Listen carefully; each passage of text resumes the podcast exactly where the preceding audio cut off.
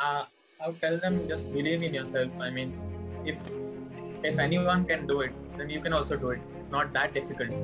So if you train hard and then if, if you have a goal or a vision and you have to do this, you have to do that, set set set goals for yourself yearly or, or major goals after two, three years, or whatever goals you have. So you set that and work towards, towards that.